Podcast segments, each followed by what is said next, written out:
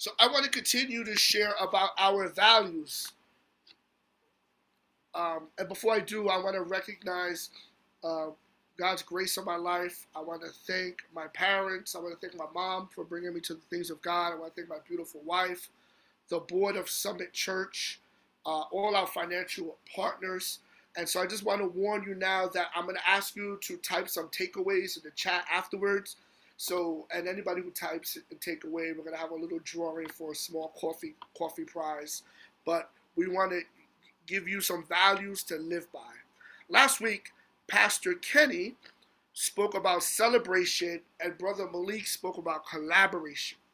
And so we're talking about values so we can know kind of like the values of our church. But I want to invite you to add these values into your personal value system, right? A value is a principle a standard that is important to one's life, right?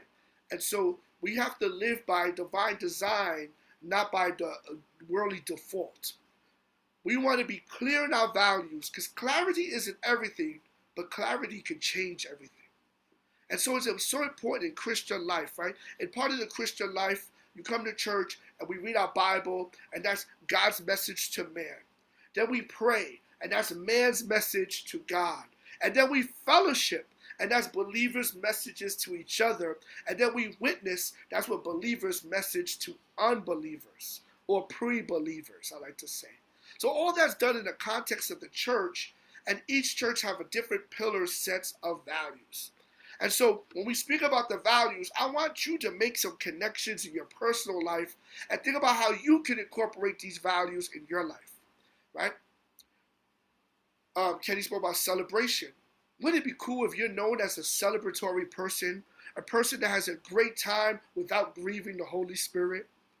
Celebration is one of the central aspects of all spiritual disciplines. Without having a joyful spirit of festivities and our fellowship, or even joy in your person. See, when we have joy, our our spiritual disciplines become spiritual delights. Amen. So we, we avoid becoming Pharisees. We want to be a, joy, a church that's a celebrative church. That when people come, when people come to church, I want them to anticipate having a good time. I want them to anticipate. I can't wait to see my friends. You know, um, when I was uh, in the youth ministry many years ago, we used to go to different youth ministries within our network, and we used to go to this one church in Bridgeport, Connecticut, and we would have all night like parties, and we just have fun there. And man, when we would drive up, all the teenagers were like, "Let me out, let me out." It was such an anticipation of God's moving. And you know, you'd be surprised. Many people go to church and there's a knot in their stomach. Like, oh, what's this person going to say about me? I hope the pastor don't make a passive aggressive comment about me. Oh, my, my shirt don't match my shoes. We don't want that. We want people to want to run to church because we celebrate the Lord and we celebrate each other. And so we want you to incorporate that in your life. Don't be the party pooper, right? If they're having like, you know, a party or some a baby shower at your job, give the five dollars for the card. Go up, help the lady open the gifts. Be known as a celebrative person collaboration, right? We want you to be, we want to be a church that collaborates with other city agencies, other churches, with each other. And we want to be, we want you to be a team player. We want you to be known as a collaborative person, a team player that understands the power of collaboration, willing to serve for the greater good, good. Um, a person that's willing, like a basketball player that's willing to pass the ball, set the screens, make the hustle play, a person that's willing to stay after the party and help with the dishes. We want you to be a collaborative person. And then this morning, we want to add connection, right? Connection is so important. We want to commit to connect to God and connect to each other. you know, I've been studying the Apostle Paul, and it's been said that he used the phrase our Lord 53 times. Well, let me share this with Ethan. How many people appreciate how Ethan helps uh, facilitate the service, right? All right, so he said our Lord 53 times, and Paul said my Lord in most com- in most translations one time. Christian Christianity is communal We're not free agents. We have to learn to invest in our church family. When Jesus taught us how to pray, he said, Our Father who art in heaven. Amen. And so we want to be known as a church that has connections, that connects to God, connects to each other, and uses our outside connections to benefit the family of God. Right? Amen. Um, we want to be known people who are graceful, merciful, and wise. A person who knows how to navigate around the drama triangle, and I'm going to talk about that in a second. A person that has healthy attachment styles, I'm going to talk about that in a second. And a person that's a five to one, maybe seven to one person, I'm to talk about that in a second. Right? So, as we learn connections, we value connections, we learn to increase our ability to be more social. There's this thing called the drama triangle, right? And so in the drama triangle, um, and I do this at work a lot, there's always a persecutor, a rescuer, and a victim. And it seems like certain people just take turns taking different roles in this. But there's an empowerment way of looking at that, right? So instead of seeing a victim, you want to see yourself as a survivor or creator. Instead of a rescuer, you want to see yourself as a coach, thought partner, or prayer partner. And instead of a persecutor, that's like, I ja, you always in this thing. You want to be somebody who challenges you, a challenger. Like, I know you could do better. And then you, uh, with love and, and being assertive, you offer constructive challenge, right? Um, you don't want to just be a rescuer. You want to be somebody who prays, who cares, who listens with self awareness. You don't want to just be the victim. You want to be the survivor, the creator, a person who takes responsibility, who has problem solving, and a person who prays more and worships more than they worry and panics. And so, as we grow in the things of God and we grow in this value of connection, we will begin to see the drama triangles around us and begin to shift our perspective of where we're at in those different triangles. Also, attachment style. As we grow in the things of God, as we grow in maturity and discipleship, we realize, and I've taught this before, there's several attachment styles because of the way we were raised, right? Some people have an anxious attachment style that when they have a relationship with a friendship or work buddy or spouse, they're anxious about are you going to leave me? Are you going to stay? There's some people who have uh, anxiety, they're fearful. Some people in relationships and friendships, they're avoidant.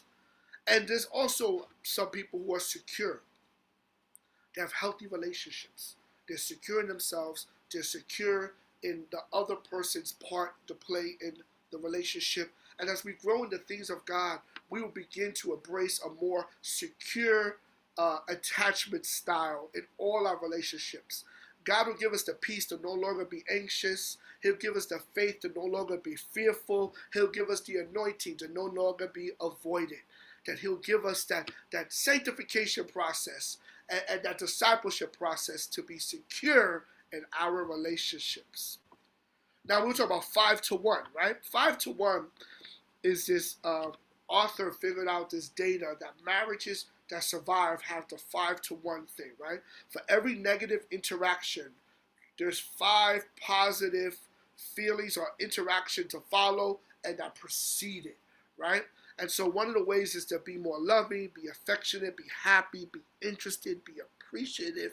And so as we grow as things of God, we will be known as five to one people, right? People who speak life, people who compliment, people who listen, people who uh, hold space, people who pray, people who uh, have infectious joy. So when there is a negative situation, we're in a five to one, seven to one category. So as we grow in the things of God, we're known as people who fill people's cups, not drain their cups. C.S. Lewis wrote in his book about healthy Christians in Mere Christianity. He said, healthy Christians, he describes them as this they are stronger, kinder, happier, and more radiant. They do not draw attention to themselves. They love you more than other men do, but they but they need you less. Ooh, maybe Ethan could put that in the chat. C.S. Lewis. So as we grow in this value of connection, as we grow in a Christ centered, as we grow in our consecration and concentration on the principles of God and the discipleship principles, we will grow stronger, kinder, happier, more radiant, more self-effacing. We don't need all the attention. And that we will love people more and need them less, right? Independent of the good opinions of others. Um, there's one pastor I follow. He's Italian. I forgot his name right now. I'll, I'll put it in the chat later. He wrote this on Twitter. I never found a home in fundamentalism. In funda, fundamentalism. I am grateful. I am far more at home in company and fellowship uh, with all the exiles. With Ezekiel, I chose to pray and sit where they sit, mourn where they mourn, and pray where they pray. Ezekiel 3.15 says, and Ethan can put this in the chat, then I came to them of the captivity of Tel Abib that dwell by the river of Chebar, and I and I sat where they sat and remained there astonished among them seven days. Sometimes as you grow and you want to have connection in your life and you, you walk in the presence of God, sometimes you just gotta sit with the hurting people. Mourn where they mourn, cheer where they cheer, hold space. Ezekiel, uh, and Martin Luther King Jr. preached about Ezekiel 3:15. I'm, I'm sure you could Google it, and just you sit with them. Job one time, his friend sat with him. When you know Jesus, one time he told Peter towards the end of his life, he said, "Sit and pray with me, watch with me." He didn't say fight for me. He said, "Pray with me, watch with me." And so as we grow in connection, we will grow in these areas. We will grow in our life, so our relationships are more secure. Attachment style, drama triangle, five to one, sitting with the hurting people, right? Uh, what a community we'll have as we, as we all begin to catch this. And the last value, before we let you go, is Christ centered. Here in Summit Church, we are convicted and convinced that Jesus must be the center of everything in our lives. We are convicted and convinced that his life, death, burial, and resurrection should and would, would form and inform every sector of who we are. The Lord has challenged me to spend most of my ministry declaring the glory, the greatness, and the grandeur of Jesus Christ. I've heard old sermons when I barely mention Christ's name, and it makes me wince and repent.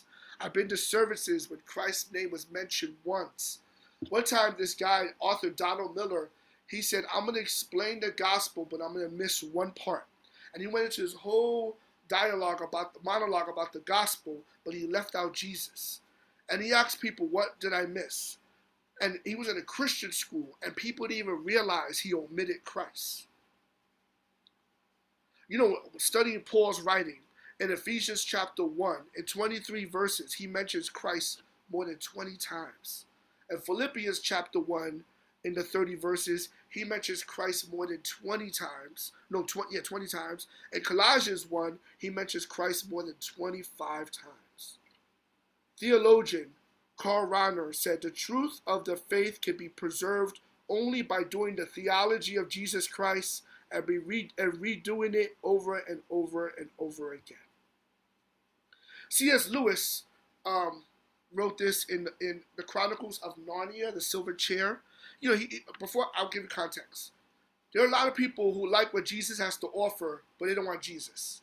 There's a lot of people that want the kingdom, but they don't want the king. So he wrote this part in Narnia, the silver chair, right? Uh, I'm gonna make it in red so Ethan could put it in the chat.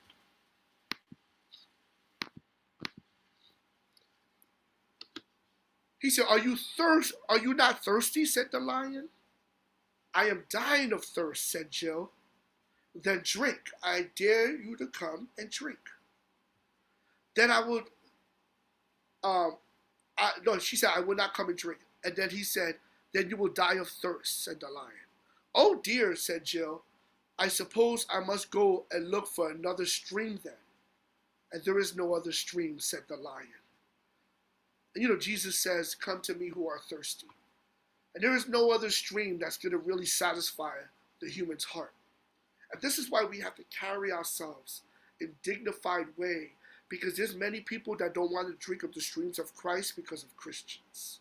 Not y'all, but other Christians. Jesus says in John 12 32, If I be lifted up, I will draw all men unto myself. In John 7 37, he says, On the last day of the feast, the great day, Jesus stood up and cried out, If anyone thirsts, let him come to me and drink. And whoever believes in me, as the, Christ, as the scriptures say, out of his heart will flow rivers of living waters. Brothers and sisters, as we center Christ and the Word of God, we will begin to slowly discern the will of God. Impressions from impressions from God will be in harmony with scriptures. They will never contradict it. The Lord is presently speaking. What the Lord is presently speaking will always be consistent with what He said in the past. More specifically, it will be redemptive and it will bear the marks of giving a self-sacrifice, which is love. And love is the greatest commandment that fulfills the laws of the prophets and the law to love God with all your heart and love others as you love yourselves. We need to keep Christ in the center as our cane, as our crutch, as our foundation, first and center. Because Christ centered living will change the attitude towards your circumstances. Christ centered living will deliver you from the opinions of others. Christ centered living will give you peace about your future. The last thing you should do is worry about when you'll die. Instead, you'll focus on how you live because you know heaven awaits you as you make Jesus your center. Okay, family, I'm done. I'm done. It's been it's 12 o'clock. The bell's about to ring. Let's reflect and remember our values: Christ-centeredness, connection, celebration, and collaboration. Maybe you want to put something, a takeaway you had in the chart in the chat. Maybe it's a takeaway about putting Christ in the center, a takeaway about connection, that you want to be a healthier person so you can connect with more people and connect them to God. Maybe it's about celebration, right? That the Bible has way more feasts and festivals than fasting. And maybe it's about collaboration, that maybe you want to uh, connect people. You want to be known as a connector, a networker, right? Uh, like the Smiley family, like Pastor Raymond, like so many uh, powerful men and women of God in our church that help many people by, by connecting them to resources. But whatever it is, I want you to take note of what God is doing in your heart. Amen. Let's pray. Heavenly Father, we come before you in the name of Jesus. And we thank you for this time to come together. We pray for all those with a broken heart that you heal them. We pray for those who can't fully breathe because they don't know how they're going to pay their rent. We pray that you show up as your Jehovah Jireh, their provider. We pray for those dealing with loss, and you heal and give them peace. And we pray that we can tie these values in into our church culture and into our lives. Help us keep you at the center. Help us grow more uh, with our connections to you, with each other, and the world. Help us be a more celebratory person because your first miracle is at a party. And help us be a people that collaborate, a people, a church with great chemistry, a church full of servants and team players. In Jesus' name, Amen and amen. God bless you, family. I pray that you all have a great day. Don't forget to encourage the Panella family. Don't forget to encourage uh, Mike and Zadia. Uh, uh, no, Mike and Zara. Don't forget to pray for the Gandolfos for their moving. Don't forget to keep uh, everybody in prayer. Pray for those who are looking for a job. And I pray that all the stuff you learned today, that you will kind of like put in your own language, put in your heart and be a, a, a river of information and inspiration and impartation to others. I love you all with the love of Christ. Don't forget, next week, wait, let me share this flyer one more time.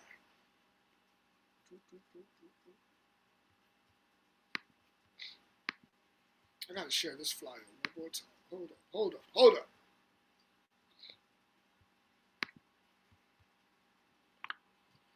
Look at this flyer.